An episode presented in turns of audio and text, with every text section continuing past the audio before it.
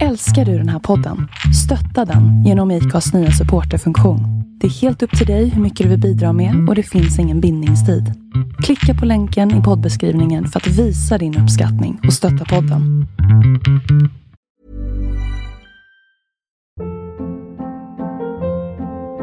Hold up. What was that? Boring. No flavor. That was as bad as those leftovers you ate all week. Kiki Palmer here, and it's time to say hello to something fresh and guilt-free. Hello Fresh. Jazz up dinner with pecan-crusted chicken or garlic butter shrimp scampi. Now that's music to my mouth. Hello Fresh. Let's get this dinner party started. Discover all the delicious possibilities at hellofresh.com.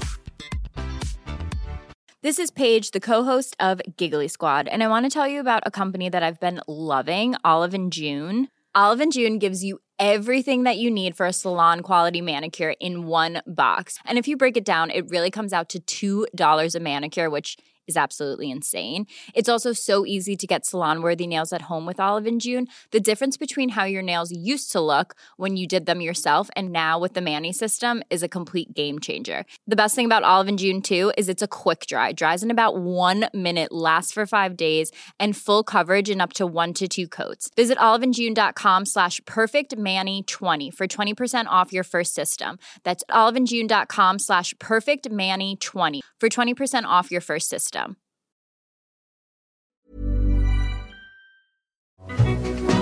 Ja men tja igen då. Nu kör jag avsnitt två här i Talking to Experts och idag så pratar vi begravningar och döden. Mm. Mörka ämnen kan man kanske tro men det tycker inte jag. Jag tycker det här blev ett väldigt fint och faktiskt livsbejakande snack.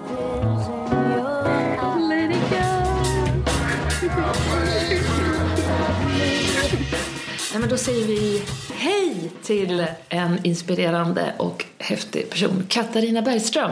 Hej! Välkommen, vad kul att du vill vara med. Tack så mycket. Det känns jätteroligt att få vara med i den här podden. Hur är läget?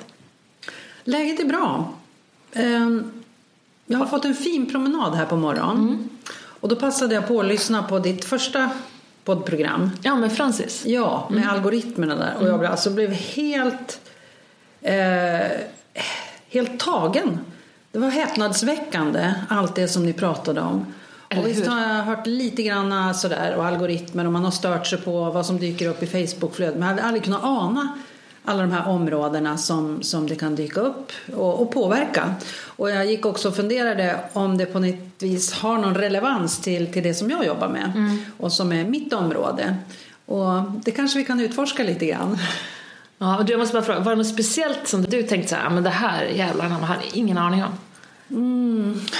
Ja, det är klart att det där exemplet med socialtjänsten eller biståndshandläggare, om teoretiskt eller om det redan nu funkar på det viset, eh, att sådana beslut skulle kunna förenklas och på ett sätt kanske bli bättre och mer demokratiska men å andra sidan också tappa kanske den här fingertoppskänslan runt människan. Eh, Och att det inte bara är en teori och en möjlighet utan att sådana där saker händer redan idag. Att det tyckte jag var, var intressant och lite chockerande. Och sen tyckte jag nog också eh, när vi, ni pratade om det här med krig.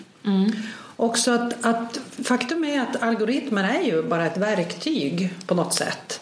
Och fakta och underlag har man väl använt sig av förut för att mm, ta beslut och förutspå saker och ting.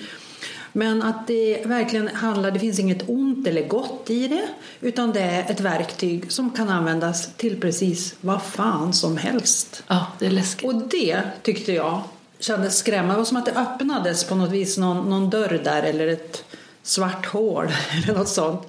Vart är det på väg? Så det var, både, det var både lockande, spännande, så mycket bra som kan komma ut av det men också så mycket som kändes skrämmande faktiskt.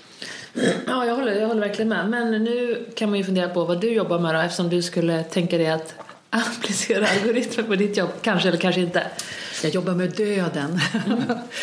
Nej, jag jobbar som, som begravningsrådgivare på en begravningsbyrå och jag är också begravningsofficiant. Det vet inte alla vad det är för någonting, men om man inte har en begravning enligt Svenska kyrkans ordning eller någon annan religion och vill ändå ha en begravning, då behöver man kanske någon som håller i den. Och det gör en officiant och håller ett minnestal och är som en projektledare runt begravningen med musik och andra annat innehåll som man vill ha. Så jag gör båda de här sakerna och det har jag gjort i, i tre år. Varför började du jobba med det här? Ja, jag har en, en bakgrund som du vet Mm. av en massa olika saker. Allt ifrån reklambyrå till servitris. Men de senaste tio åren innan jag började med det här så jobbade jag med eh, en, ett koncept kan man säga runt bemötande, service och relationsbyggande som vi kallade för det goda värdskapet. Och då höll jag på mycket med föreläsningar och utbildningar i det här ämnet.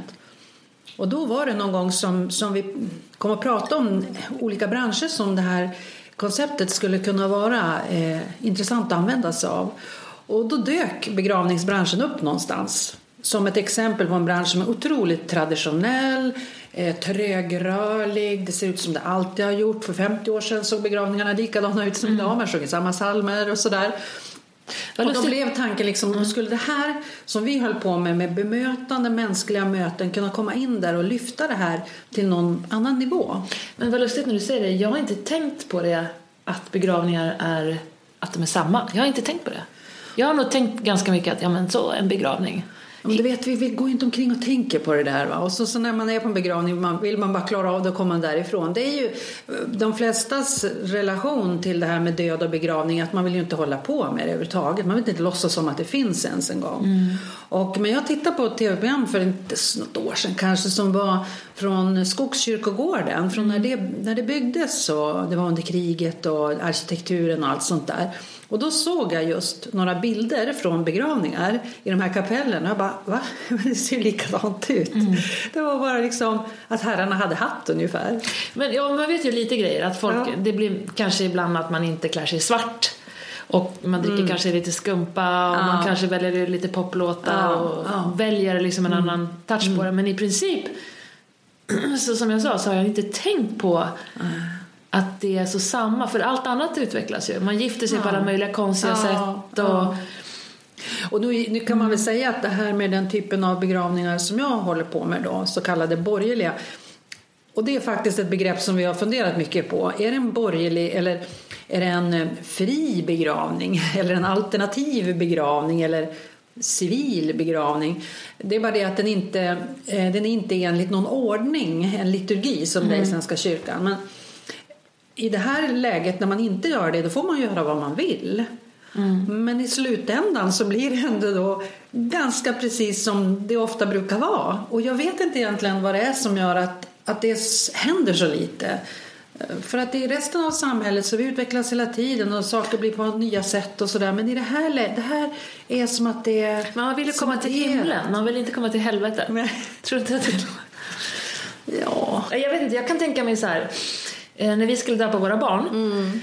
Eller vi skulle inte döpa våra barn eftersom att vi är extremt oreligiösa i vår familj. Jag tycker att religioner är någon medeltida påfund. Jag, kan inte, jag kan inte se logiken i det. Jag kan inte se logiken i det. Men jag tycker Svenska kyrkan är jättebra. You Svenska- had me at hello. men jag tycker jättemycket om kyrkan och så skulle vi döpa våra barn. Eller vi skulle inte döpa dem som sagt. Och, och så var det en kompis mamma som började prata om att ja men ni borde ju döpa dem och ungefär annars kommer de ut till helvetet om det skulle hända någonting. Sa hon mellan raderna. Och det lustiga var när hon sa så att det det satte igång någonting i mig. Jag tänkte kanske ska döpa barnen ändå. Och Kalle, min man, började säga men vadå? Håller du varför ska vi helt plötsligt vilja döpa dem? Och jag vet att i mig, du vet det finns inga ateister i skyttegravarna. Det var någon sån känsla som kom att vi kanske ska safea upp ändå och döpa våra barn. Så vi döpte våra barn i kyrkan. Och jag, ja men du fattar den grejen. Och jag tänker att det kan vara lite samma när man ska begrava någon så här. Ja men vi gör det respektfullt enligt vår tradition. Det känns tryggt för vi vet ju inte vad som sker på andra Nej. sidan. Det är precis just det vi inte vet. Det finns ju ingen som vet. Alltså det är klart att en del de som tror har, anser sig väl veta då. Men det finns ju väldigt lite bevis för vad som händer efter vi har dött. Och jag tror att det är det stora problemet för oss. Alltså vi kan inte hantera det här. I våra liv idag, vi lever fullt, vi tror, vi försöker ha kontroll. Vi tror i alla fall att vi har någon sorts kontroll över våra liv. Men över döden har vi ingen makt. Nej. Och det är så otroligt störande för oss, kanske ännu mer störande idag med alla algoritmer och allting annat, alla system som vi har så här, och utvecklad sjukvård. Så, men vi kan inte påverka det här. Nej, men många försöker i och för sig. ja, men hittills är det nog ingen som har riktigt lyckats med det där eviga livet. Nej. Så att det är, jag tror att det är någon otrolig rädsla för, eh, för döden. Inte kanske så mycket att dö. Många är ju rädda för tiden innan. Att man ska vara sjuk och att man ska Ligga... eh, alltså vara till besvär, kost, ligga där som ett paket och så. Va? Men eh, sen tror jag också att, att mycket av den här stora rädslan eh, och varför kanske vi inte heller så gärna vill prata om det, varken död eller begravning, det är för att vi kan inte påverka det. Det är så... Eh, det verkar så orimligt. Att någon, ena dagen är någon fullfylld av liv och jobbar och mamma och hej och så här. Och så nästa dag så bara finns man inte. Det går liksom inte att ta in. Nej, det går inte med, dem, med våra sinnen och vårt sätt att Nej. tänka och vara. Mm. Men jag tänker ändå, om man sätter det i kontext att begravningar och synen på döden och allting har sett så olika ut genom tider och olika traditioner. Så då tänker jag att jag kan tänka att om vi inte vet och vi alltid har gjort olika då, måste, då kan det inte finnas en ram som är rätt. Vad tänker du att vi aldrig har gjort olika? Vi sa just att det egentligen har sett rätt lika ut. I alla fall Ja, här i vårat Jo, eh, lilla, ja, ja, visst. lilla enklav här uppe Ja, i men Sverige. säger, är det inte romer som begravs stående och... Jo, är det inte? Jo, det finns en bok som heter Begrav mig stående. Okej, ja, ja. Nej, skitsamma. Ja, Men, det, men eh, vikingarna begravdes Ja, med ja, sina menar slavar historiskt och- och geografiskt då. Eller ska man och kremeras eller inte Mm. kremeras? Alltså det, Eller, ja. Så att jag menar om... Nu kommer posten. Det, det rimliga är ju att tro att det inte finns någon mall som är bättre än det andra. Nej. Fast samtidigt så talar jag emot mig själv för, för folk eh, hänger sig åt religioner Ja. eller sekter. Sekter har ju ökat nu när religionerna har minskat. Okej, ja, ja. Nej men så jag tänker att eh, man borde inte... Om man tänkte till lite så skulle man nog kanske upptäcka att man skulle kunna göra en begravning lite som man mest känner. Jag tror ju någonstans att, att det, det måste vara någonting som är i sin linda just nu med tanke på hur, eh, hur den, den individuella prägel som är för Exakt. väldigt. Man, man vill verkligen vara inte egentligen en del av kollektivet utan man vill tro att man är liksom lite unik sådär och alla jobbar på sin unikitet då på något sätt. Och jag tror också att man eh, kommer att ju, vilja kunna påverka även hur bilden av en framstår även efter man har lämna- lämnat det här livet som vi känner det på jorden.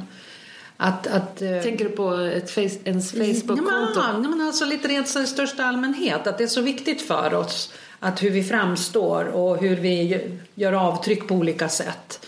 Och det finns en stor strävan ja, inte minst bland yngre, liksom, att gå fram sådär. Och att, att det här är, det har inte alltid varit så riktigt på det viset, tänker jag. Det här borde också påverka så småningom Men hur märker du- begravningar kommer att bli. Märker du någon skillnad i det nu? Inte än så länge skulle jag vilja säga. Ja, det, det finns strömningar som man märker och det ena är ju rätt intressant då att det här med som kallas eh, för direktkremation. Alltså det bara är ju det helt enkelt.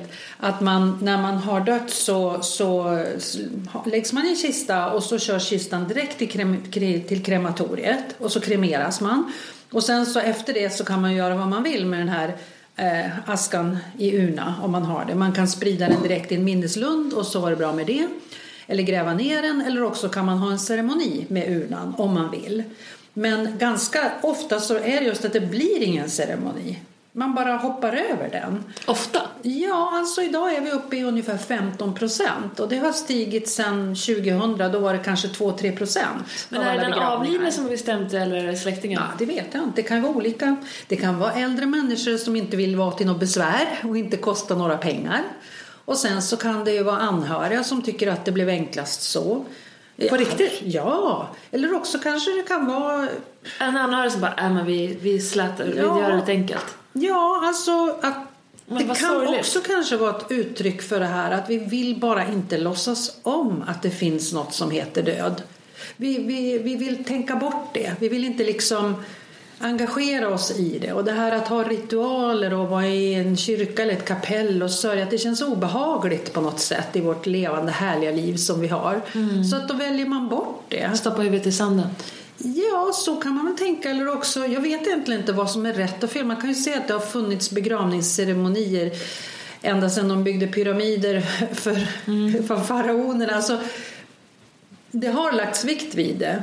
Men det är möjligt att vi är inne i en utveckling där det kommer att läggas mindre vikt vid det. Och jag vet inte om jag ska tycka att det är rätt eller fel. Jag, personligen tror jag väl att vi kan behöva någon form av avslut när någon har dött. Att det är faktiskt ganska fint att samlas på en begravning.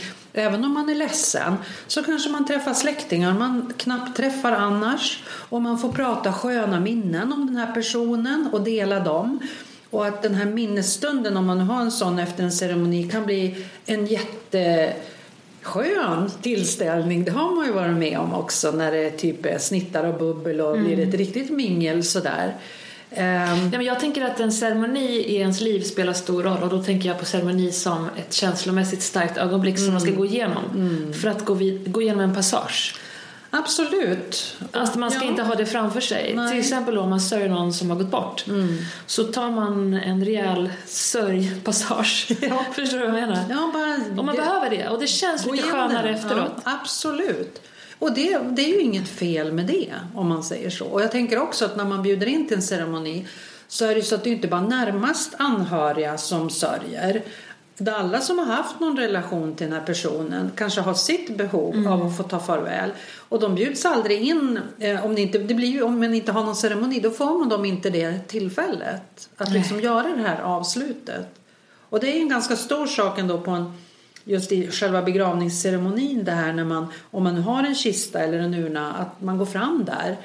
Och kallas ibland defilering, jag vet inte om du har hört det, kan bli en sån här liksom mekanisk känsla, man går fram, bara bam, ner med blomman och så var det med det.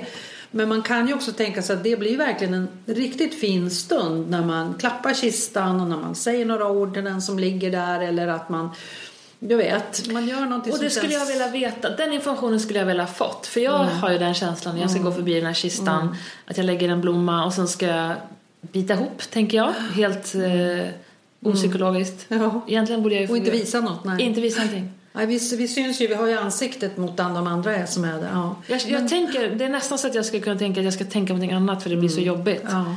Men jag tror ju att det, det känns fint och värdigt och bra att, att få vara närvarande, lägga handen på och ja, man verkligen får vara jätteledsen för man är ju ledsen och det är väl just det här tillfället man ska passa på att vara det då så att man liksom får.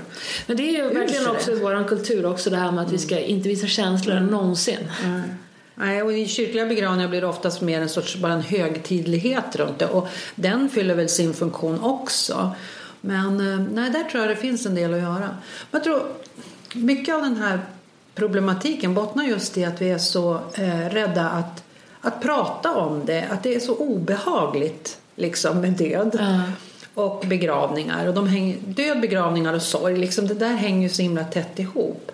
Och bara att hantera sorg, ja, det är ju ett jättekapitel. Det är ju inte liksom egentligen min profession hur man, hur man ska göra det. Men eh, det märks så himla tydligt tycker jag när jag, när jag träffar anhöriga och pratar om det här med eh, in, inför ett officiant uppdrag då. Att, eh, att man är så, så oroliga för att eh, man ska göra något som är fel. Och, och att, det finns, två frågor dyker alltid upp på något vis. Det ena är ju då... Det får gissa vilka de är. Ska vi gissa? Okej. Ja. Ja. Den ena frågan är, får man ha på sig vad man vill? Ja, det kan vara... Det är absolut. Det är helt relevant idag. Vitt funkar det. Ja. Eh, måste vi göra som den avlidne vill? ah, den är intressant. Mm. Kommer den ibland? Ja, den kommer och då är det ett enkelt svar på den. I begravningslagen så ska man, sägs det att man ska försöka följa den avlidnes önskemål. Det är ingenting som tvingar en att göra det. Så det, det, det God sed. Mm, men om den eh, avlidne har sjuk humor och vill att alla ska komma utklädda till Elvis Presley, då måste man göra det. Ja, nej. Nej. Men man skulle, men god sed är att komma som Elvis Presley då? Mm, Jag tycker att eh, anhöriga måste, eller eh, ja, de som ska göra genom, eller är beställare för begravningen, de får ju överväga det här om det är rimligt eller inte.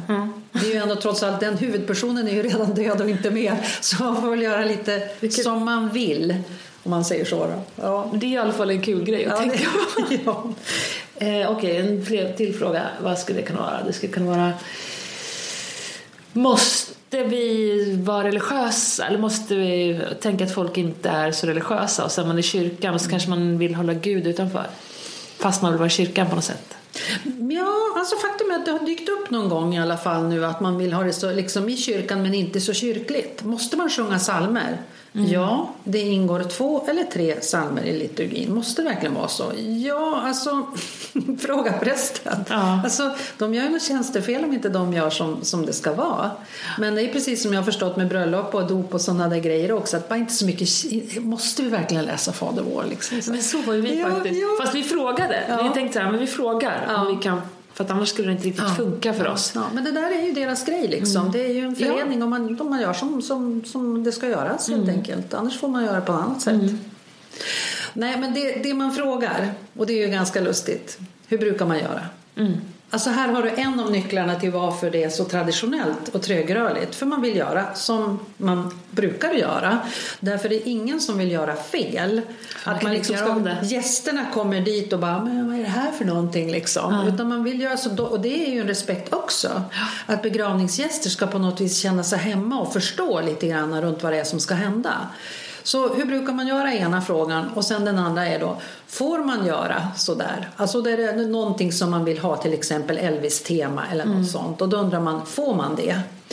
Eh, så att jag tror att det är de här två sakerna som liksom begränsar oss så mycket i begravningar. Dels att man, man undrar hur brukar man göra så att man inte bryter mot några oskrivna eller så att man gör som, som det förväntas. Och sen det andra är liksom vad är tillåtet och inte. Så du förstår ju så hur mycket vi begränsas av rädsla i det här. Jag förstår, men nu fick jag en ny tanke. Eller nu fick jag en ny tanke. Jag tänker att en tradition spelar ju roll för att veta var man är hemma. Och det här är ju liksom den sista ceremonin för den här personen. Och att luta sig mot någonting som man har gjort i flera hundra år är ju... Det är inte bara enkelt och det handlar inte bara om, om rädsla för att göra fel utan det handlar också om en, en samhörighet och en trygghet. Och det är inget fel med det. Absolut inte. Nej, och många som, som hör det här om, om eh, med ceremonilösa begravningar då tycker just att det är någon sorts det är en stor brist. Att man inte vill ha, göra det traditionella, att man inte vill fortsätta med något som man har gjort i hundra eller tusentals år. Liksom. Att, att, och att, att de traditionerna och ceremonierna har kommit fram också för att vi som människor har ett behov av det. Annars skulle de ju inte finnas där kan man ju tänka. Så att, eh, det, jag, jag tycker inte att det är fel. Jag, tvärtom. Jag är nog en förespråkare för att man ska ha någon form av eh, ceremoni när någon har dött. Men att eh, jag är nyfiken på om det verkligen kommer att fortsätta så här som det gör. Jag har inte sett några större förändringar under de åren jag har jobbat faktiskt. Men du det är är- små justeringar bara. Är det inte så att unga gifter sig ganska mycket nu också? För det var ju några år när man inte gifter sig. Men det här tar jag bara Det är möjligt. från Ja, Out in the ja. Blue. Att Ja. det, och det är också en tradition. Ja. Jag menar, vi lever i ett sånt eh, sekulariserat Mm. samhälle. Och, och vi har ju någon, i, menar, någon form av eh, behov av att veta vem jag är och vad jag är på väg och så vill vi ha. Och jag menar, Visst, man kan sitta och fundera och tänka men jag är bara biologi eller jag själv tror inte på någonting speciellt men jag kan lika gärna tro på utomjordingar som att jag är en, ett dataprogram som att jag är som en gud eller som på fysik eller biologi. Jag kan tro på exakt vad som helst men jag tror men jag tror inte på att jag förstår det. Förstår du vad jag menar? Och då menar jag att jag, och jag tror då att de flesta människor vill ha någon, något behov av att känna ett sammanhang. Det, eller det vet vi ju så är det. ja. man kanske, Det kanske räcker med att man är AIK-fan liksom, så man får fylld. Men i det här att man har tappat, vi har inte det reli- religiösa längre så kanske man klänger sig fast vid vissa traditioner ändå extra hårt bara för att man inte har religionen. Förstår du hur jag tänker? Ja, ja. Att det ändå är någonting. Men jag vet, har ingenting på fötterna alls när jag säger detta. Nej, Men jag, kanske om jag tänker på det så kanske det är lite så jag ser på kyrkan själv eftersom jag är oreligiös så tycker jag att att det är bra med en kyrka. Svenska kyrkan eh, är en fin sak i vårt land, i vår tradition. Jag tycker mm. äh, kul med massa andra religioner också men det kanske är en sorts trygghet. Förstår vad jag tänker mm. ändå? Ja, jag vet inte. Jag är helt ointresserad av religion.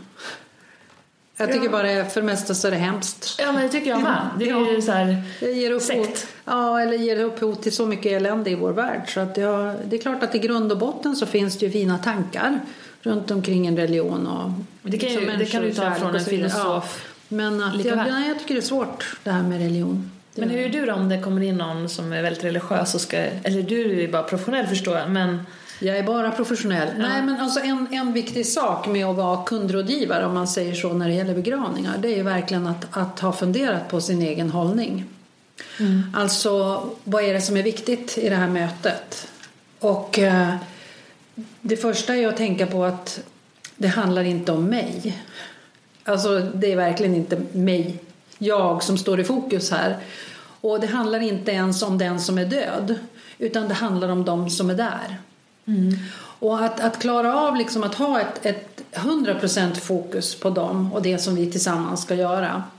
Jag behöver, inte, jag behöver vara empatisk och inkännande men jag behöver inte sörja med dem för det är inte min sorg. Och det är otroligt viktigt att jag inte går över den linjen. Men det måste ju vara svårt ibland. Ibland måste du bli påverkad av Jag blir påverkad sorg. men jag kan, då, då kan, går det inte att jobba med sådana här saker. Det är ju en del som frågar hur kan du jobba med det så förfärligt, liksom, sorg och död och så här. Men det är inte min, det är liksom inte, det är inte mig det handlar om. Och har man varit med om någonting själv, alltså där någon har ryckts bort i ens, närhet och liksom verkligen upplevt egen sorg, då förstår man skillnaden mellan deras och min mm. och hur jag kan förhålla mig till det. Och, eh, och det är ju otroligt viktigt att, att ha en förståelse i det här mötet. Om de nu är jättereligiösa och det här är superviktigt för dem.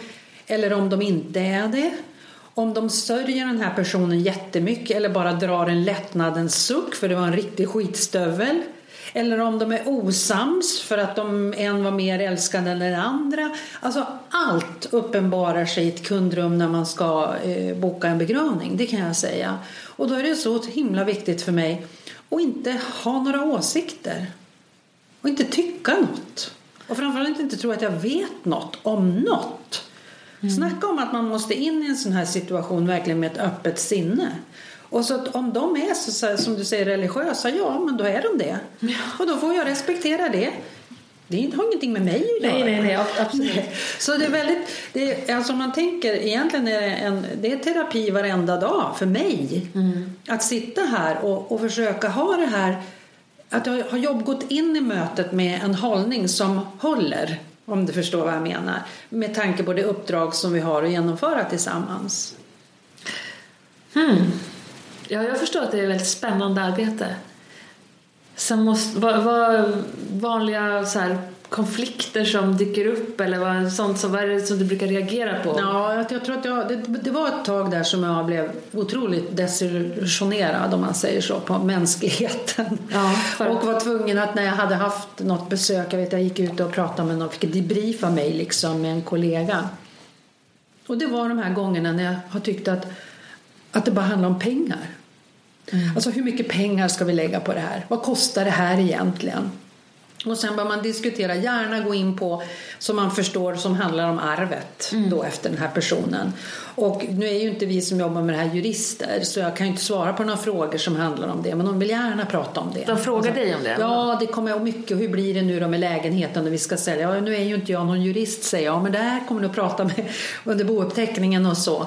Men man kommer in och, och man märker att det finns Ja, så, så det känns som en girighet ja, sådär. Och jag blir mm. liksom bara så himla ledsen. Självklart. Ja, men sen har jag förstått av liksom lite mer rutinerade och erfarna kollegor att det kanske inte är pengar det handlar om. Utan det kan handla om någon som är liksom, vill ta för sig och vill bestämma. Och sånt där kan vara för att den som fick minst kärlek som liten. Mm. Och ska inte få någonting nu heller. Mm. Alltså, det är det jag menar med att jag ska inte tro att jag vet något eller förstår något. Utan jag måste bara förhålla mig professionell, empatisk, inkännande och se till att vi gör det vi ska göra. Men vilka starka ögonblick. När du berättar så här så tänker jag ju summan av någon människas hela liv hamnar liksom i knät på dig där. Ja, det, och, Lite grann. Ja, och jag tycker ju, eftersom att jag tycker det är så spännande med berättelser. Det är ju på något vis det som har gått som en röd tråd genom mitt liv. Ett berättande. Och för mig så, så vaknar den här människan till liv igen om man säger så. Börjar uppenbara sig där för mig.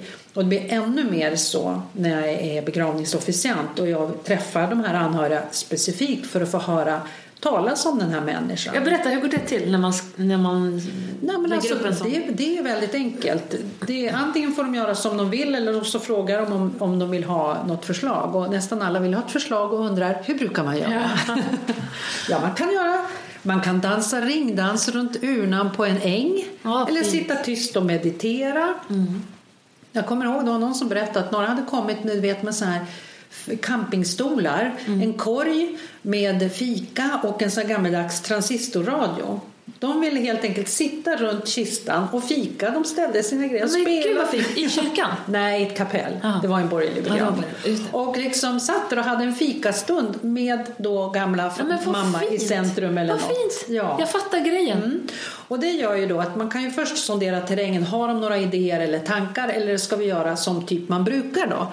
Och de allra flesta kanske inte varken orkar eller vill engagera sig så himla mycket utan de blir jättenöjda när de hör att jag utifrån det de berättar kan skapa en berättelse om den här personen, om dess, den, om dess liv och dess livsgärning. Och så lägger vi ihop det här med musik som den skulle ha uppskattat och som de har valt. Alltså det blir jättefint. Händer det att den avlidna skriver den här texten själv? Den avlidna, Ja, innan. Skriver sin egen... Va? Nej. Jag kan Nej, inte jag skratta. Jag tror inte det har hänt. Nej, inte så vitt jag har varit med i alla fall. Och så att det blir ju ofta ett samtal helt enkelt. Och jag skriver anteckningar och sen skriver jag ihop det här. Va? Vad skrattar Att den avlidne... Den avlidna Hände det? Nej, inte än. Men den blir levande kan jag säga genom min berättelse. Nej, det, det är, och det är otroligt roligt när man sitter och pratar med anhöriga. För ofta kan det ju bli så här, liksom, det blir roligt. Det är inte man sitter inte och gråter utan det blir roligt för de minns sköna saker. Och det är det som är så himla härligt tycker jag då, att få, få skriva den här berättelsen. Och det som väl är det mest fantastiska med det, det är ju att Sen så skriver jag färdigt och tränar in den och så ses vi i kapellet och har det här med musiken och det. Och när jag... Du är fortfarande på att den avlidna skriver. Förlåt, jag ska skämta. Så jag har så träningsvärk så jag kan inte skratta. Mina revben. Förlåt. Nu ska jag själv. Ja, förlåt. Ja. Dum, dum, dum. Ja, förlåt. Och så blir det en fin stund. Jo, när, Ja. vi, när vi är då väl i kapellet så, här, så blir det ju oftast väldigt fint. Och jag, lä, jag berättar den här historien eller berättelsen och talet och så sen är det klart och sen så går de därifrån och sen är det över. Alltså det, det är nog bland det mest eh, flyktiga man kan göra. Varför ett sånt här uppdrag. För det händer bara då. Sen är det över. Och det är ingen som man filmar inte, det gör man inte. Nej. Det är liksom, det är en, det finns det är inga, inga såna här generalrepetitioner och det är inga liksom så här eh, repriser och andra föreställningar. Det händer en enda gång. Jag säger ut de här orden och sen är det över. Och sen lämnar jag den texten och nästa person så är det någonting nytt som jag skriver och framför. Och det är något så otroligt lockande för mig personligen att göra någonting som är så viktigt. Det här är så jäkla viktigt för de som är där. Det här är det, är det, det, är det viktigaste man gör. Men det har ingen betydelse för någon annan. Och ingen betydelse egentligen i det långa loppet. Man bara går vidare. I love it.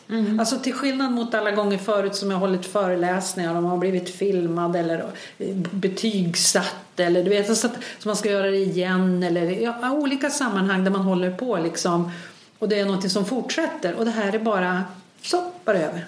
Det är på riktigt. Ja. Men du, kommer det fram hemligheter i de här samtalen? Det måste dyka upp så här barn som man inte visste om eller någon någon alltså jag säger så här då, någon har haft så här, levt ett dubbelliv och haft en älskarinna eller en älskare som sitter Nej, där alltså, långt. nej så det, det kan jag säga. Det där, nu har du tittat för mycket på filmer tror jag och tv-serier. Jag tror jag har hört de här grejerna från IRL ska jag säga det faktiskt. Jo, visst händer det ibland att man i, i, det här eh, läget att man får klart för sig att det finns något fler barn som de inte visste om och sånt där. Det, detta har hänt. Och sen så är det väl mer att man kan ana. Det är nästan alltid så att jag kan, man känner att det är något som skaver. Så att säga, man vet inte riktigt vad det är. Ibland får man reda på vad det är för någonting. Och det kan vara, alltså som, som jag sa det här med pengar. Alltså jag tror egentligen att död och begravning, eftersom det är så svårt för oss att handskas med, så lockar det fram inte våra bästa sidor, utan våra sämsta sidor. Alltså att det är, vi blir mycket osämja runt hur man ska ha det. Och eh, osämja, gamla konflikter liksom. Kanske den här personen som är död var den som var katalysatorn eller det lugnande, sammanhållande eller något sånt va. Och eh, alltså det kan bli riktigt, riktigt tråkigt. Det, jag ska inte säga att det är merparten så, men man anar ganska ofta att det är något. Och ibland så får man ju reda på det i efterhand. Och det kan ju vara någon sån här familjehemlighet, liksom någonting. Eller någon som var smygalkoholiserad eller du vet, vad som helst kan det ju vara. Eller var en riktig skitstövel och sådär.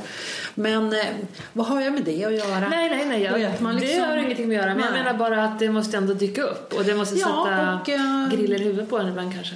Nej, nej, på ett sätt vis kan jag säga man blir både först från början som man jobbar med det här häpen liksom hur det kan se ut och sen blir man luttrad och ja så här ser det ut.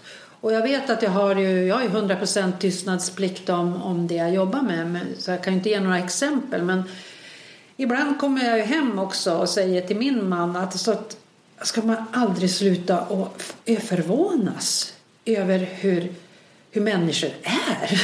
alltså, man, hur, hur kan det vara möjligt? Och att det alltid inte är så fint liksom.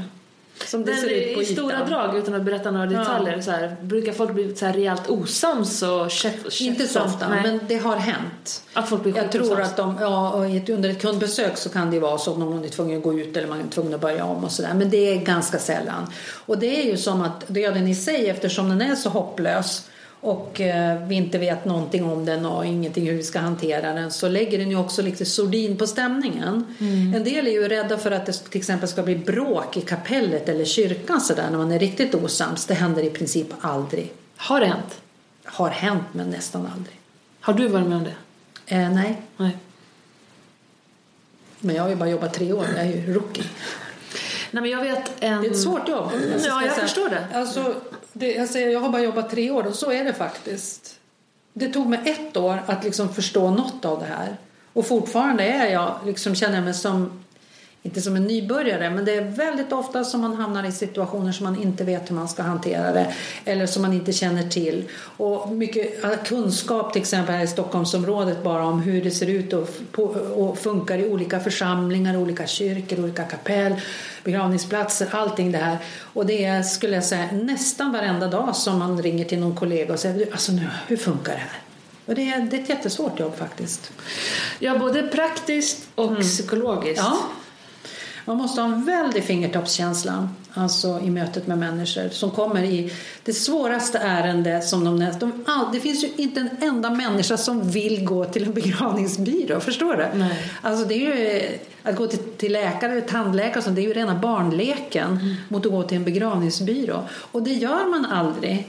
Det finns statistiken är att det är en sån här sällanköpstjänst. Ja. Du vet.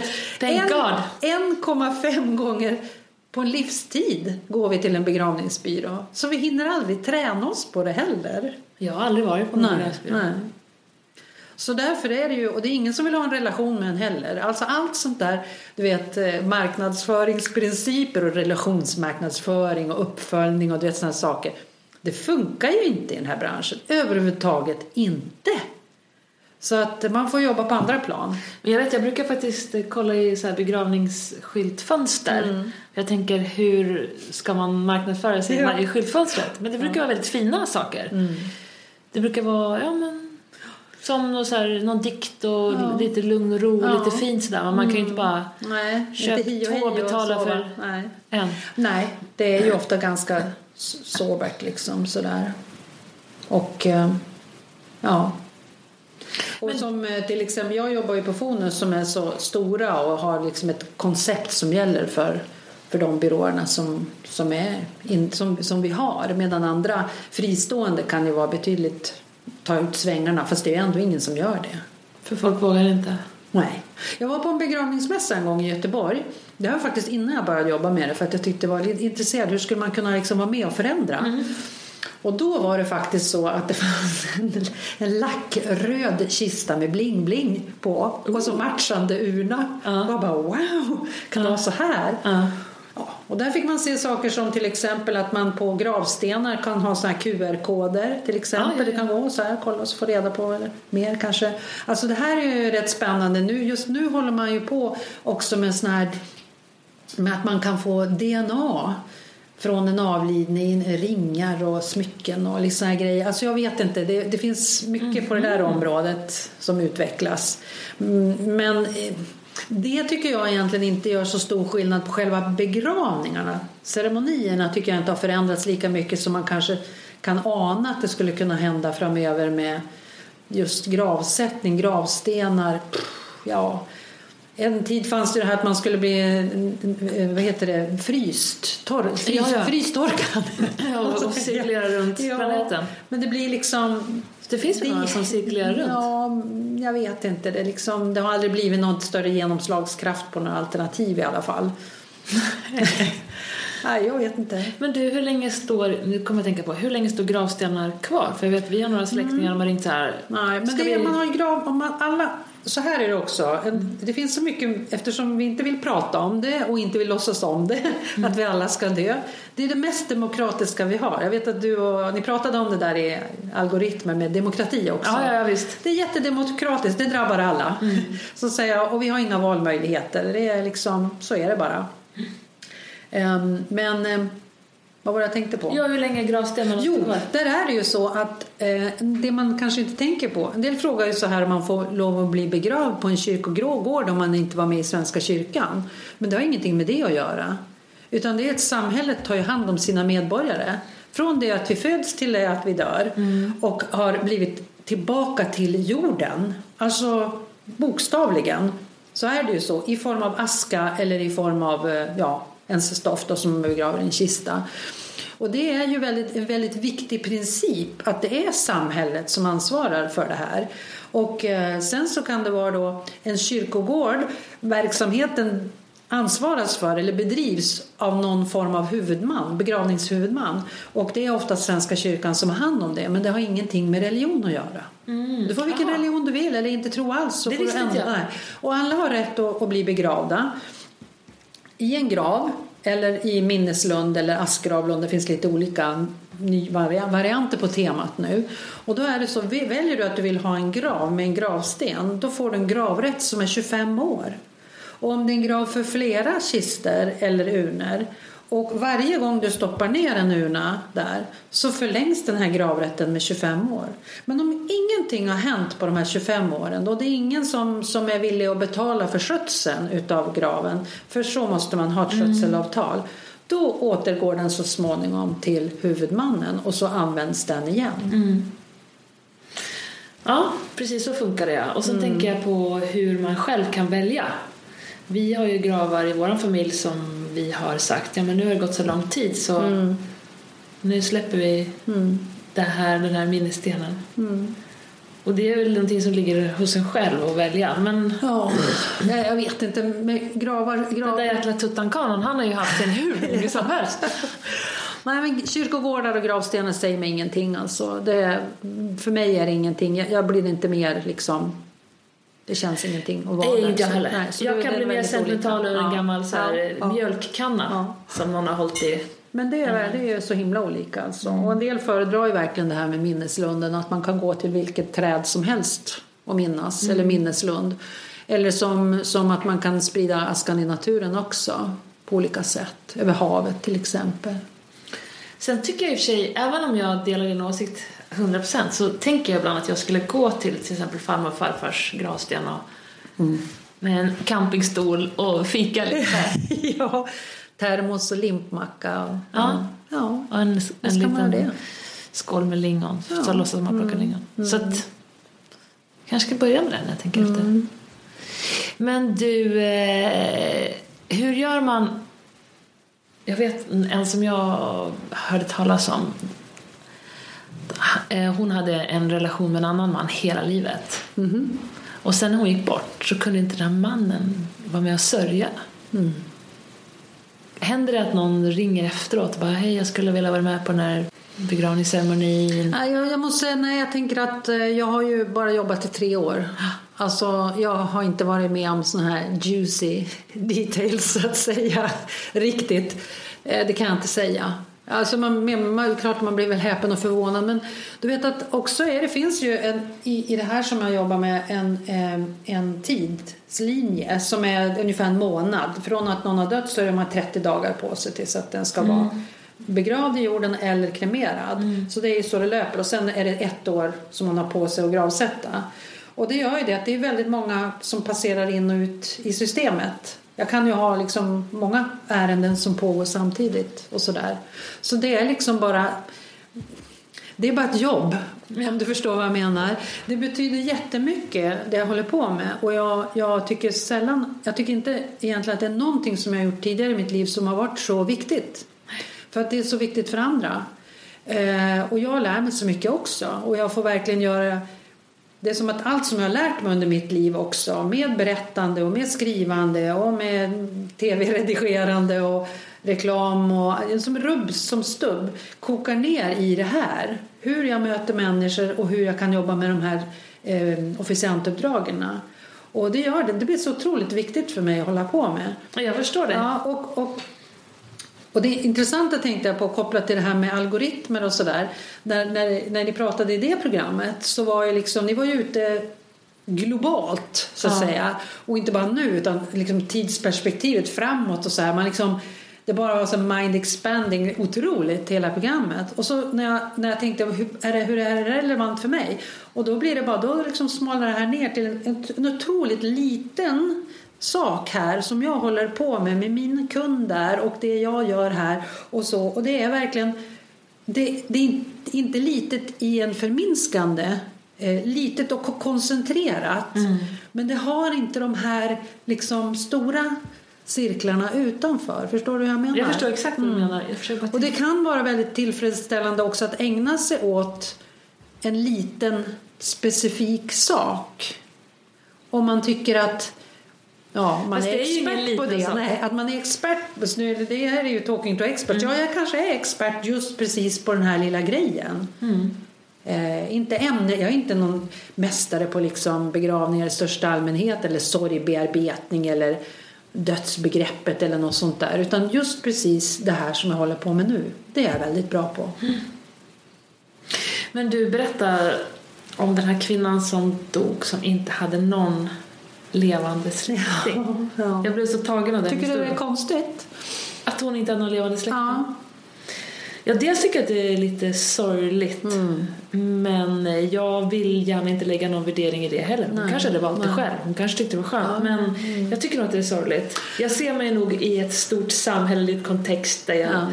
där jag, jag såg någon bild på internet igår om någon elefant som födde ett barn. Va? Och så kom de alla... Barn? Nej, förlåt. Jag kan inte prata det. Elefantunge.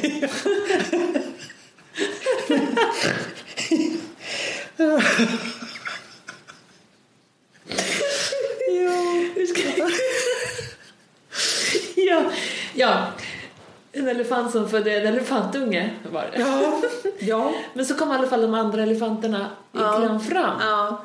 Och liksom gick runt den här mamman med sitt lilla barn och det var som en fin födsel. Och så tänker jag på begravning kanske på samma sätt. Att man kommer till en gemenskap och man kanske lämnas från en gemenskap. Så på så sätt kan jag Ja. tycka att det Jag tänker du, alltså en gammal kvinna som dör och inte har några, ingen som sörjer henne är ju, kan ju tyckas vara väldigt ja, sorgligt. Och man kan dra mycket växlar och tänka, ska vi leva i ett sånt samhälle? Men du vet, om man, inte, om man har valt eller inte valt, man har inga egna barn, man kanske inte har några syskon och man börjar komma uppåt hundra sådär.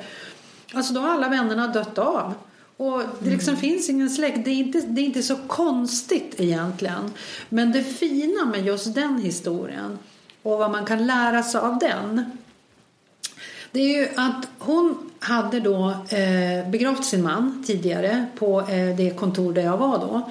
Och min kollega han eh, hade haft hand om det. Och någon gång emellanåt hade hon tittat förbi där på kontoret och liksom eh, ja, vart väl som en liten relation trots mm. allt med honom där. Hon hade ju inte så mycket vänner. Och eh, så hade hon skrivit ett sånt här vitt arkiv. Kallas ibland för livsarkivet och så. De har ett, det kan vara en papperslapp där du har skrivit ner så här ska jag vilja ha det. Den och den kyrkan, de salmerna och så vill jag bli kremerad. Eller absolut inte i kyrkan utan där och där eller minneslund eller något. Ja. Och hon hade då skrivit i sitt vita arkiv att hon ville att han skulle ta hand om begravningen. Så när det här kom till boutredningsenheten på Stockholms stad eh, så, så hörde hon av sig till vårt kontor och berättade vad som stod. Och pengar fanns det ju så det var ju inga problem. Så då ordnade han och jag den finaste tänkbara begravningen till den här. Han tog kontakt med en präst och prästen visste ju givetvis ingenting heller om den här kvinnan. Mm. Och eh, så ordnade vi så att min kollega han fick vara gäst.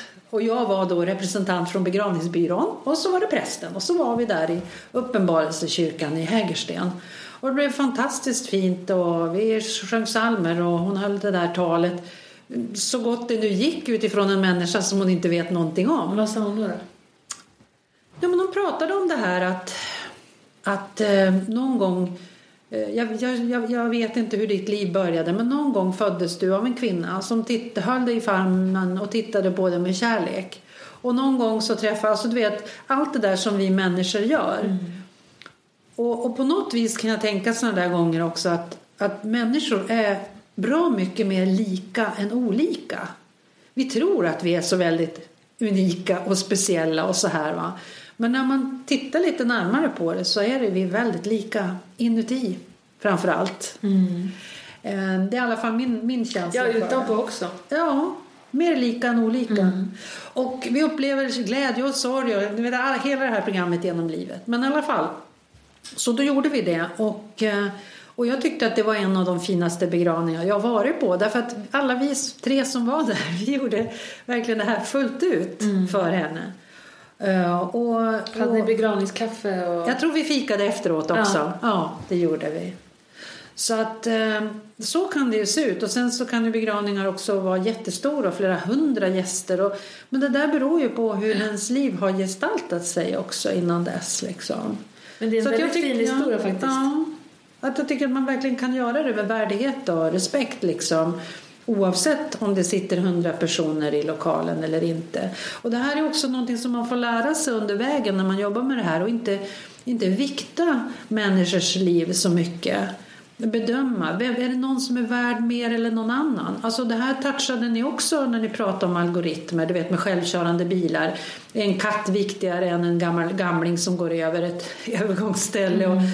Och, vem ska få, vem ska få ett hjärta? Liksom? Är det en ung eller är det en eh, kåkfarare? Alltså de här avvägningarna. Och, och, det är så himla lätt för oss att sätta etiketter på människor och tycka att någon är värd mer än en annan. Eh, det är bara olika rätt på något vis hela vägen.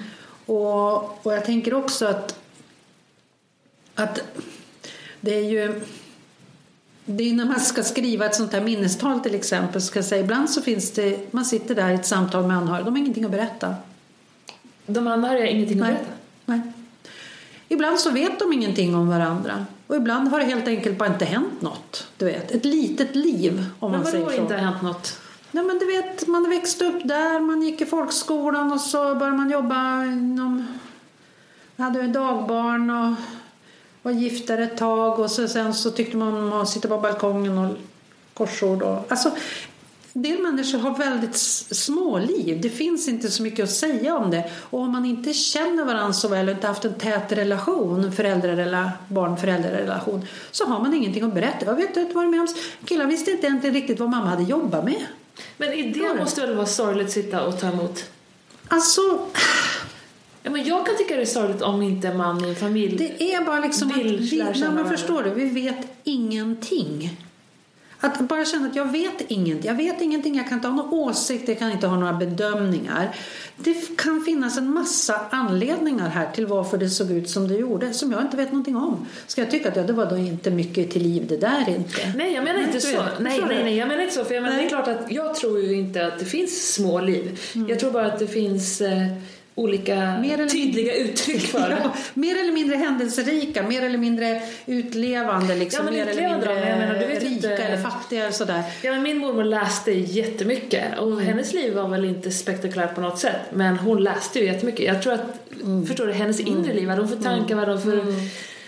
Så jag menar, då, då vet jag när mamma berättar lite om vad mormor tänkte och jag kan tänka på det, dessa mormor så kan jag bilda mig en ganska så här tydlig bild av en mormor som person. Och det är inget så här futtigt liv men inte ett eh, utåtagerande liv tror jag menar. Men jag, det jag tänkte på skulle kunna vara sorgligt det är om någon sitter där och ska förklara vem ens mamma eller pappa är eller ens mormor och morfar och inte känner den personen och inte eller så, någonstans har väl förmodligen det börjat med kanske den avlidne för det är, det är inte det är oftast föräldrarna som ska ta ansvaret för att öppna upp en fin dialog om det inte har hänt någonting. Men det kan jag tycka är sorgligt folk som inte har en fin dialog. Men det behöver man ju inte ha heller. Det är bara Nej, jag ser förstår. det. Alltså, det är verkligen det, när, efter de som jag har träffat i alla fall och sett liksom hela spektrat här och träffat alla typer, inte alla typer, men alltså inom den här typen, den, inom det Sverige som jag lever i så att säga och den typen av kunder som vi har. Men det kan vara ganska, ganska stor skillnad på det faktiskt. Ja, och det då ena är inte mer det- rätt än det andra, men- Nej, att, att också gör, gå all in så att säga på vad, vilket minnestal det är jag kan, kan, kan, som jag ska skriva så att säga. Eh, och inte har några åsikter på eh, någonting. Men att där är det väldigt olika kan jag säga hur liksom hur rikt det är. Vad man får, vad man, vad man får att berätta om. Och en del har inte hänt så mycket. Och de vet ingenting om varandra. Och kanske är det för att de inte haft någon relation. Vad vet jag. Men det är bara det är väldigt olika. Kanske någon som har levt i garderoben hela sitt liv och inte vågat komma ut och sen har de bara stängt ut alla andra. Ja. Ja.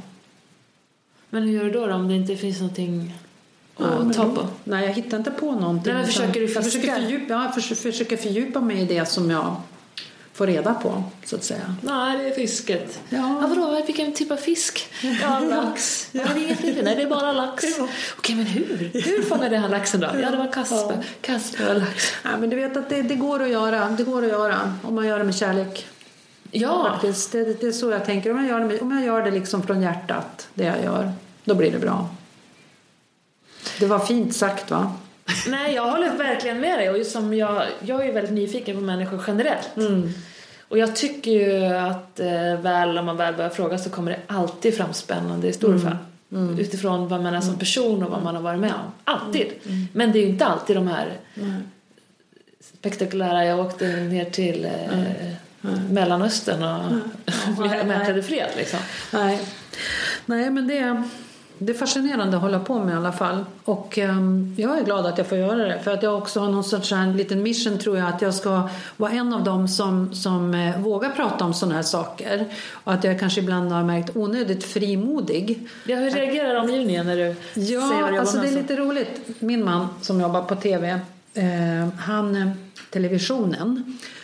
Han eh, är så himla nöjd för när vi, när vi, när vi, började, eh, när vi träffades så började det vara då, eh, när jag började jobba med det här så eh, har det alltid varit så att människor, när han, de får höra att han jobbar med televisionen så blir det liksom "Mm, för lite sport eller för mycket. Ja. Du vet, så här. Alla tycker något om det här. Men numera så kan han bara liksom snabbt eh, lämna över till mig. Och Katarina, ja, hon jobbar på begravningsbyrå. Varpå det alltid plötsligt, plötsligt blir det liksom knäpptyst. Så bara, Ja. och sen efter en liten stund så börjar det. Och alla är så nyfikna. Alla har, vill så gärna dela med sig av något. Ja, du förstår att min moster där och bla bla. Och en gång var jag på den här. Och så här. Det blir världens liksom snackis. Katalysator. Det lägger inte någon sordin på stämningen kan jag säga. Utan snarare är någon sorts befrielse. Att ja, men här får man ju faktiskt prata om de här sakerna. Så det är, det Men är vad är det helt folk otroligt. vill fråga och vad är det folk vill prata om? Ja, det är allt. Alltså verkligen.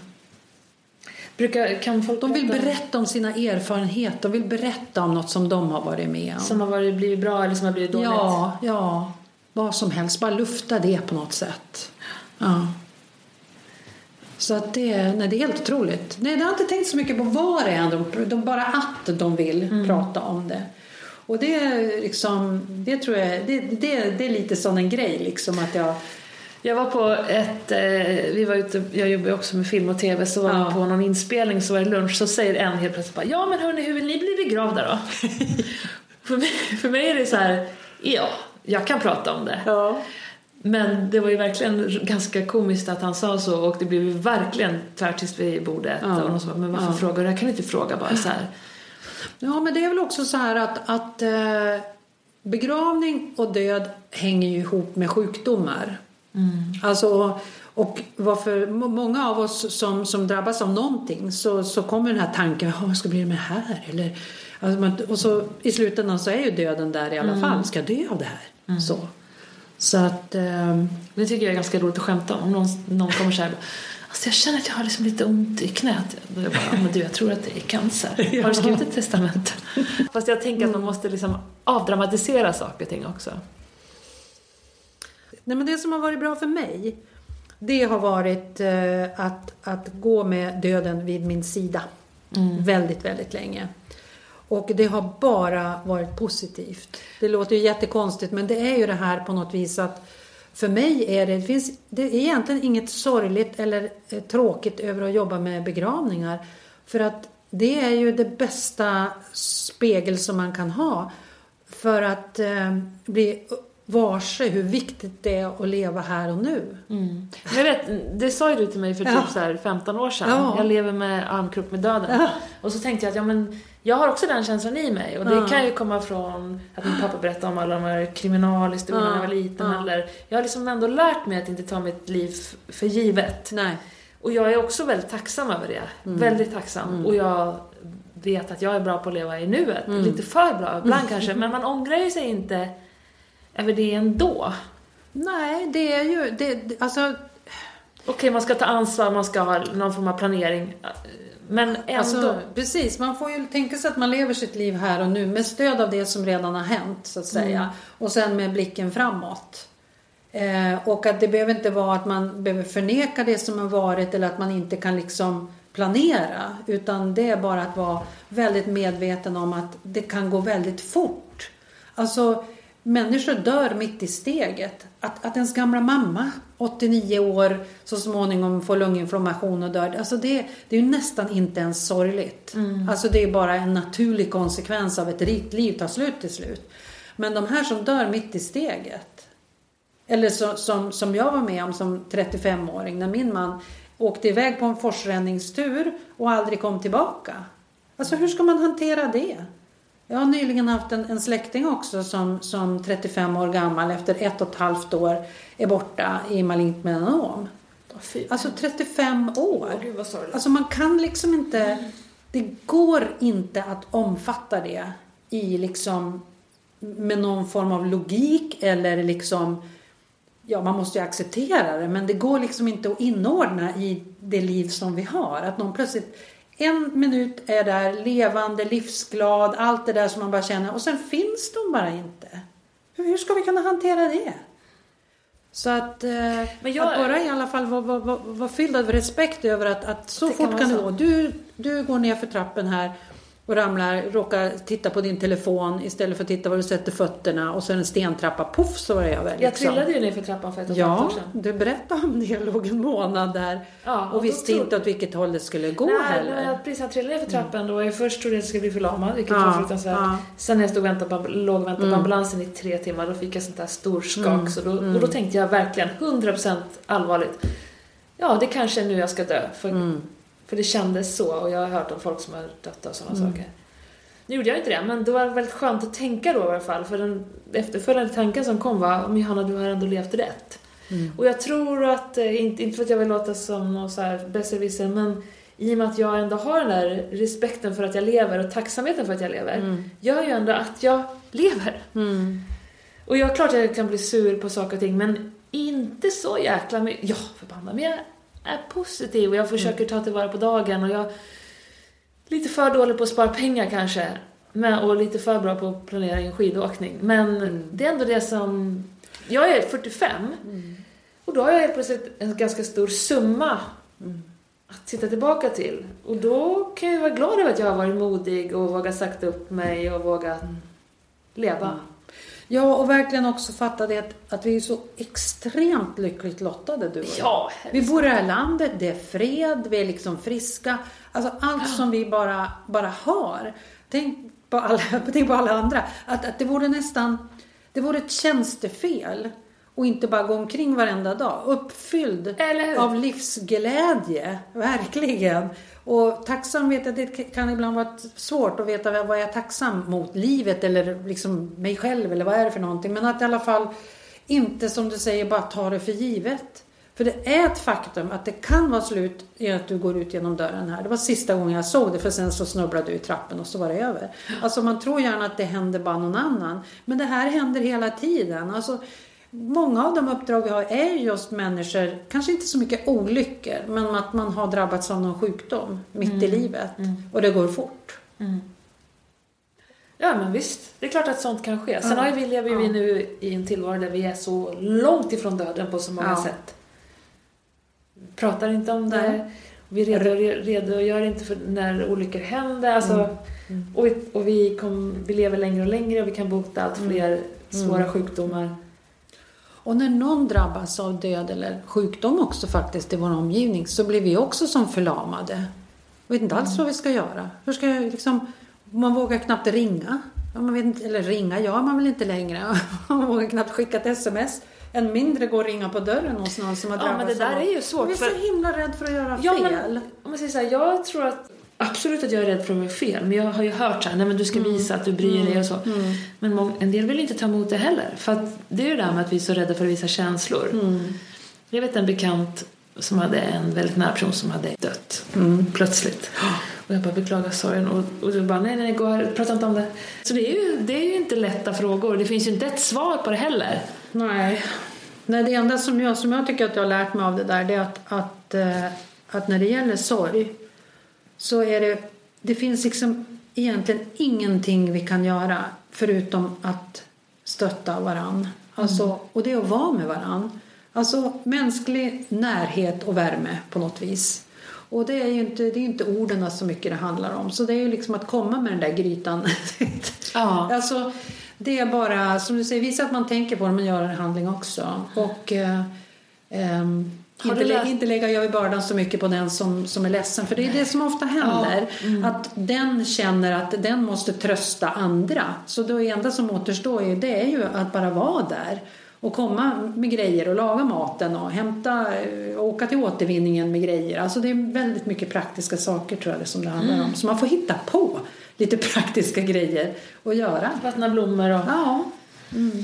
Vad heter har du läst Tom, Tom Malmqvists bok I varje ögonblick Mm. Ja, är ja. vi fortfarande vid liv? Den är så jäkla fin. Ja. Och så hemsk. ja.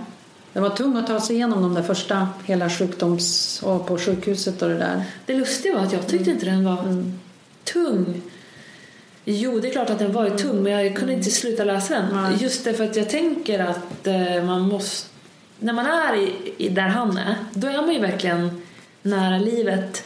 Det är väl som du har med ditt jobb varenda Mm. dag. Du är nära livet. För livet handlar ju om att födas, leva och dö. Mm. Och om man är för långt ifrån det, jag, det, det skulle jag kunna vara, eller jag kan nog säga att jag kanske är rädd för det, att komma för långt ifrån från det som känns på riktigt. Förstår du vad jag menar? Och kanske är det därför folk läser deckare så mycket och tittar på så här läskiga grejer på tv för att man måste få känna men man vågar inte vara riktigt i det här riktiga mörka, då är man i det här semimörka. Nej, men det, jag tycker det är obegripligt och nästan komiskt. Liksom. Hur, hur, så många, jag ska inte säga av oss för jag klarar inte det alls av någon anledning. Men alltså som älskar att titta på underhållningsvåld och blod och död och elände och läs slukar deckare med så här bestialiska mord och sånt Ja. där. Men kan fan inte, ursäkta mig, gå in på en begravningsbyrå utan att få stora darren. Förstår du? Att det blir liksom, vi har fjärmat oss från det här. Det är underhållning men det är inte på riktigt. Och jag tror att vi behöver nog faktiskt emellanåt gå armkrok med den där döden för oss själva och, och verkligen fatta vad, vad, vad är det då? Vad är det när någon är bara borta? Men tror du att den där deckarfascinationen kan vara Att man tar ett halvt steg till de tankarna men inte nej, går hela vägen. nej, jag vet inte. Jag, jag, jag förstår mig inte på det. Nej, för när du säger det så kan jag tänka mig att det stämmer väl in på folk. Ja, jag förstår mig inte på det. Alltså jag, men det är bara jag själv. Jag, jag gillade nog inte den typen av eh, filmer och serier innan dess heller. Men nu kan jag överhuvudtaget inte titta på det. Men det är kanske för att jag vet vad det handlar om. Men du, om du skulle sammanfatta, vad alla, alla de människorna som är lite rädda för att tänka på det här och ta i det här. Hur, eh, ska du ge några små konkreta tips? Ja, alltså tips hur man ska handskas med det. Jag, jag, jag, jag önskar väl att, att vi kunde vara frimodigare med att prata om det. Alltså, eftersom vi vet att det, är, det drabbar alla utan urskiljning förr eller senare. Det finns liksom inga undantag från den här regeln. Så är det. Och eh, att, vi kunde, att det kunde få vara en lite mer, så att säga, inte lättsam, men att det faktiskt kunde få dyka upp. Och faktiskt som ett fikabordstema, typ sådär. Hörni, hur vill ni begravas? Det är alltså verkligen att man skulle kunna, har, ni, har, har ni funderat på det liksom? Att, att det kunde vara ett samtal vid fikabordet någon gång.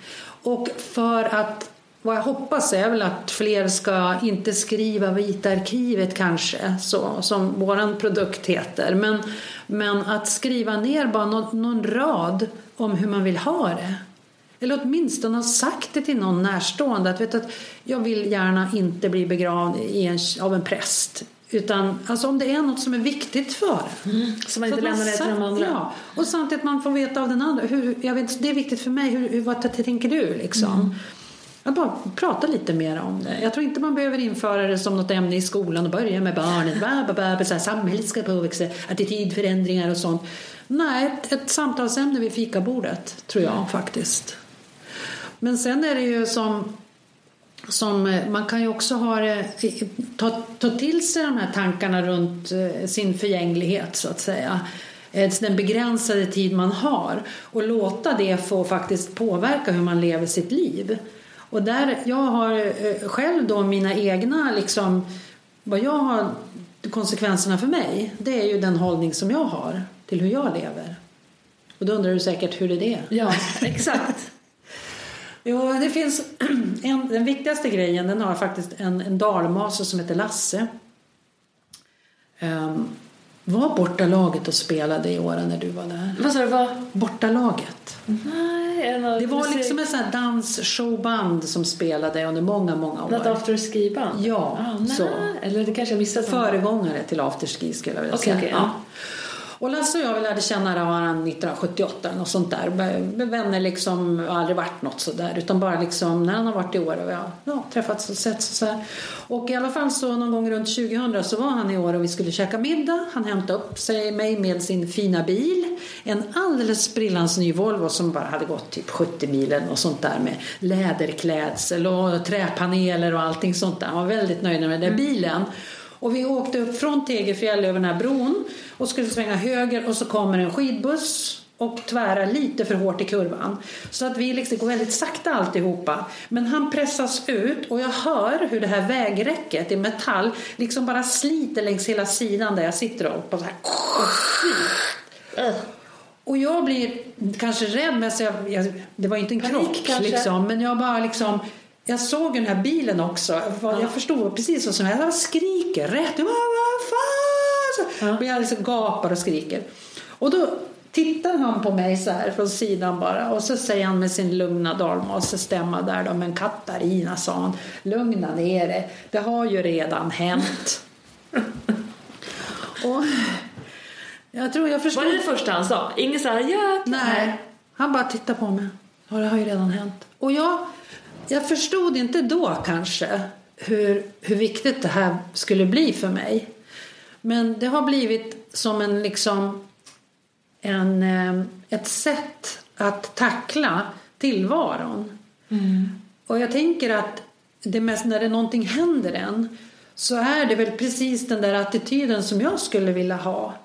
Att, att jag kan välja faktiskt det har redan hänt. Jag kan skrika och gapa. Jag kan bli vansinnig. Jag kan förbanna, hoppa ut ur bilen, slå när chauffören på käften. Jag kan göra massa saker. Eller jag kan tänka det har redan hänt. Och nu ska vi se, nu ska jag ta kontakt med försäkringsbolaget här och vad ska jag göra? Alltså, att det faktiskt finns ett, det ligger inbyggt ett val här i alla situationer som jag råkar ut för i livet. Oavsett att välja hur jag förhåller mig till det. Mm. Och jag kan välja mina tankar och jag kan välja min action utifrån mina tankar. Och det här är ju både Alltså det kan ju vara hur vår, den situation vi har idag med att vi inte har någon regering och hur det Hur förhåller jag mig till det? Alltså hur förhåller jag mig till Förstår du? Vad men menar du att du klarar alltid av att hålla det? Nej, men man kan ju ha den tanken med ja. sig. Och, och vi, min, min lilla familj så har det blivit att vi ofta faktiskt säger så. Ja, men det har redan hänt. Mm. Har du en sån tatuering här någonstans? Nej, men det sitter djupt inne mm. i mitt sinne. Ja, men det är sant. Det är ja. jättebra uttryck. Ja. Det är väldigt och jag uttryck. tror faktiskt att det är väldigt många människor som inte förstår att man har ett val. Att man inte är utlämnad åt sina reaktioner. Mm. Det finns stimuli liksom utifrån. Och det är inte så att jag är som ett rö för vinden som inte kan bestämma någonting. Jag kan bestämma hur jag tänker och hur jag agerar. Och det valet, det är jag jäkligt glad över att jag har och värdesätter otroligt mycket. Mm. För det spelar ju för roll hur riktningen i mitt liv ska bli. Och det kombinerar rätt bra med den här andra grejen som jag har som handlar om styrkebaserat. Mm. Och det här berättar jag för den, gärna för den som vill höra. Jag vill höra. är lite så här hang up på det här. Och det är det som kallas också för AI egentligen kan man säga. Inte, inte artificiell intelligens men eh, appreciative inquiry, alltså mm. uppskattande intervju ungefär låter det ja. som. Och det är när man tittar på sånt som man har gjort och man inte funderar så jäkla mycket på vad är problemen? Mm. Eller i en organisation eller en arbetsgrupp eller vad som helst. Utan man tittar på vad är det vi har gjort som funkar? Vad är de bra grejerna? Vad är mina styrkor här som gjorde att jag gjorde de här bra grejerna? Och så tar man dem och så siktar man framåt. Mm. Alltså ett styrkebaserat så om du tar den här action som jag väljer utifrån det val som jag gör i en situation och så baserar jag det på mina styrkor och går framåt.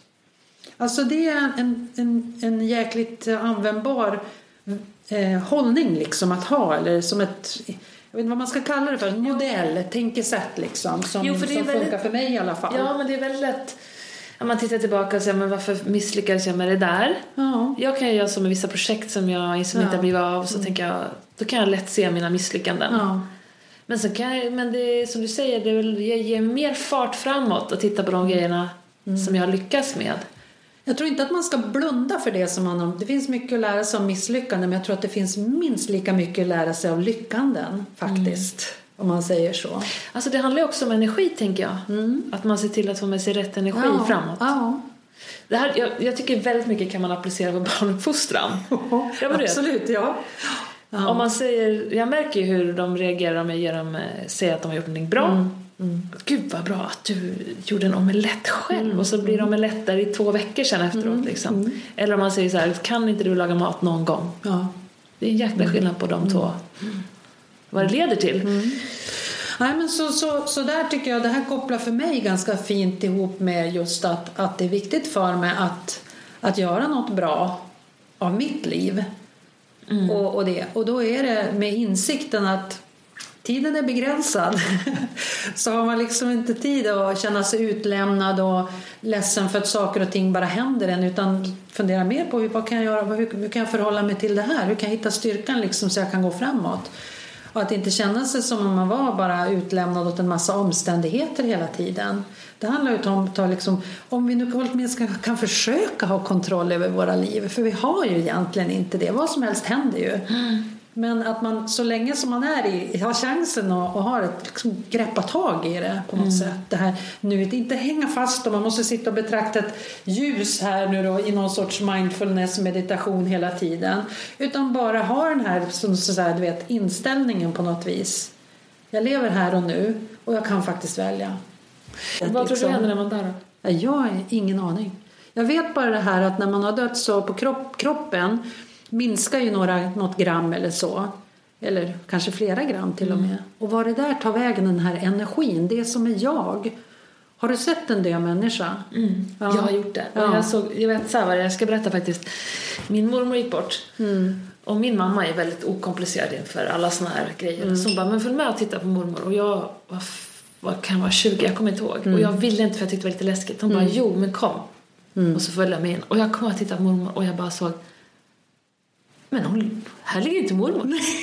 Precis. Så jag kommer ihåg att jag var helt så här lättad. Ja. Allt otäckt försvann. Ja. Jag bara såg, här ligger hon inte. Ja. Nej, för att jag har varit på, på bårhus. Ja.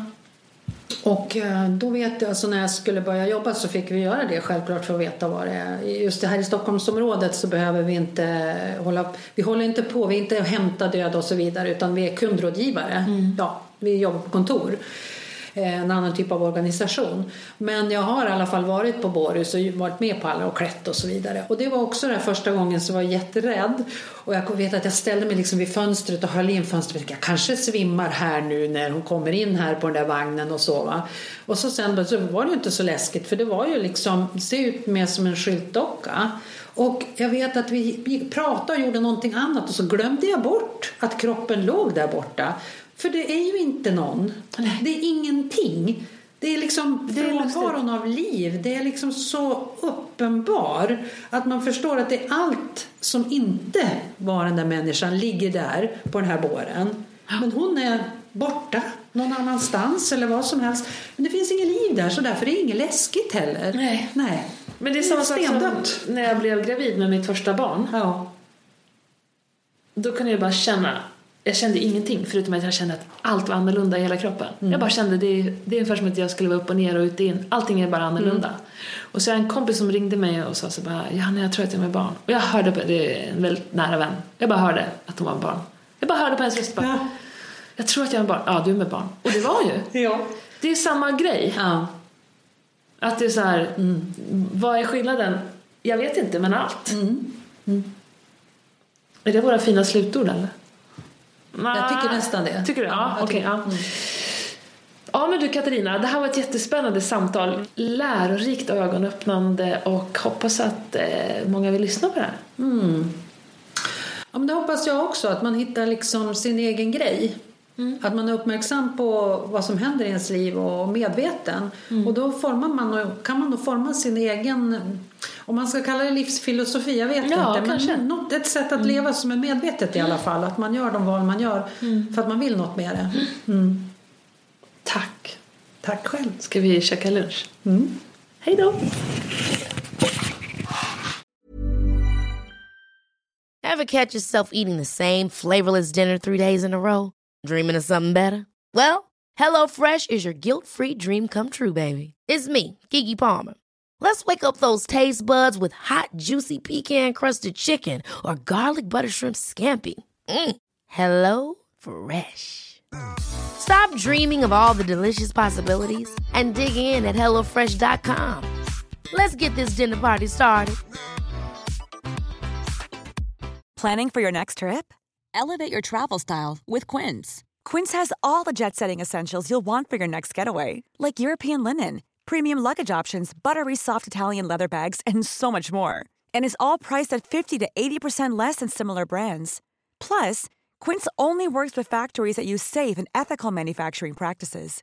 Pack your bags with high-quality essentials you'll be wearing for vacations to come with Quince. Go to quince.com slash pack for free shipping and 365-day returns.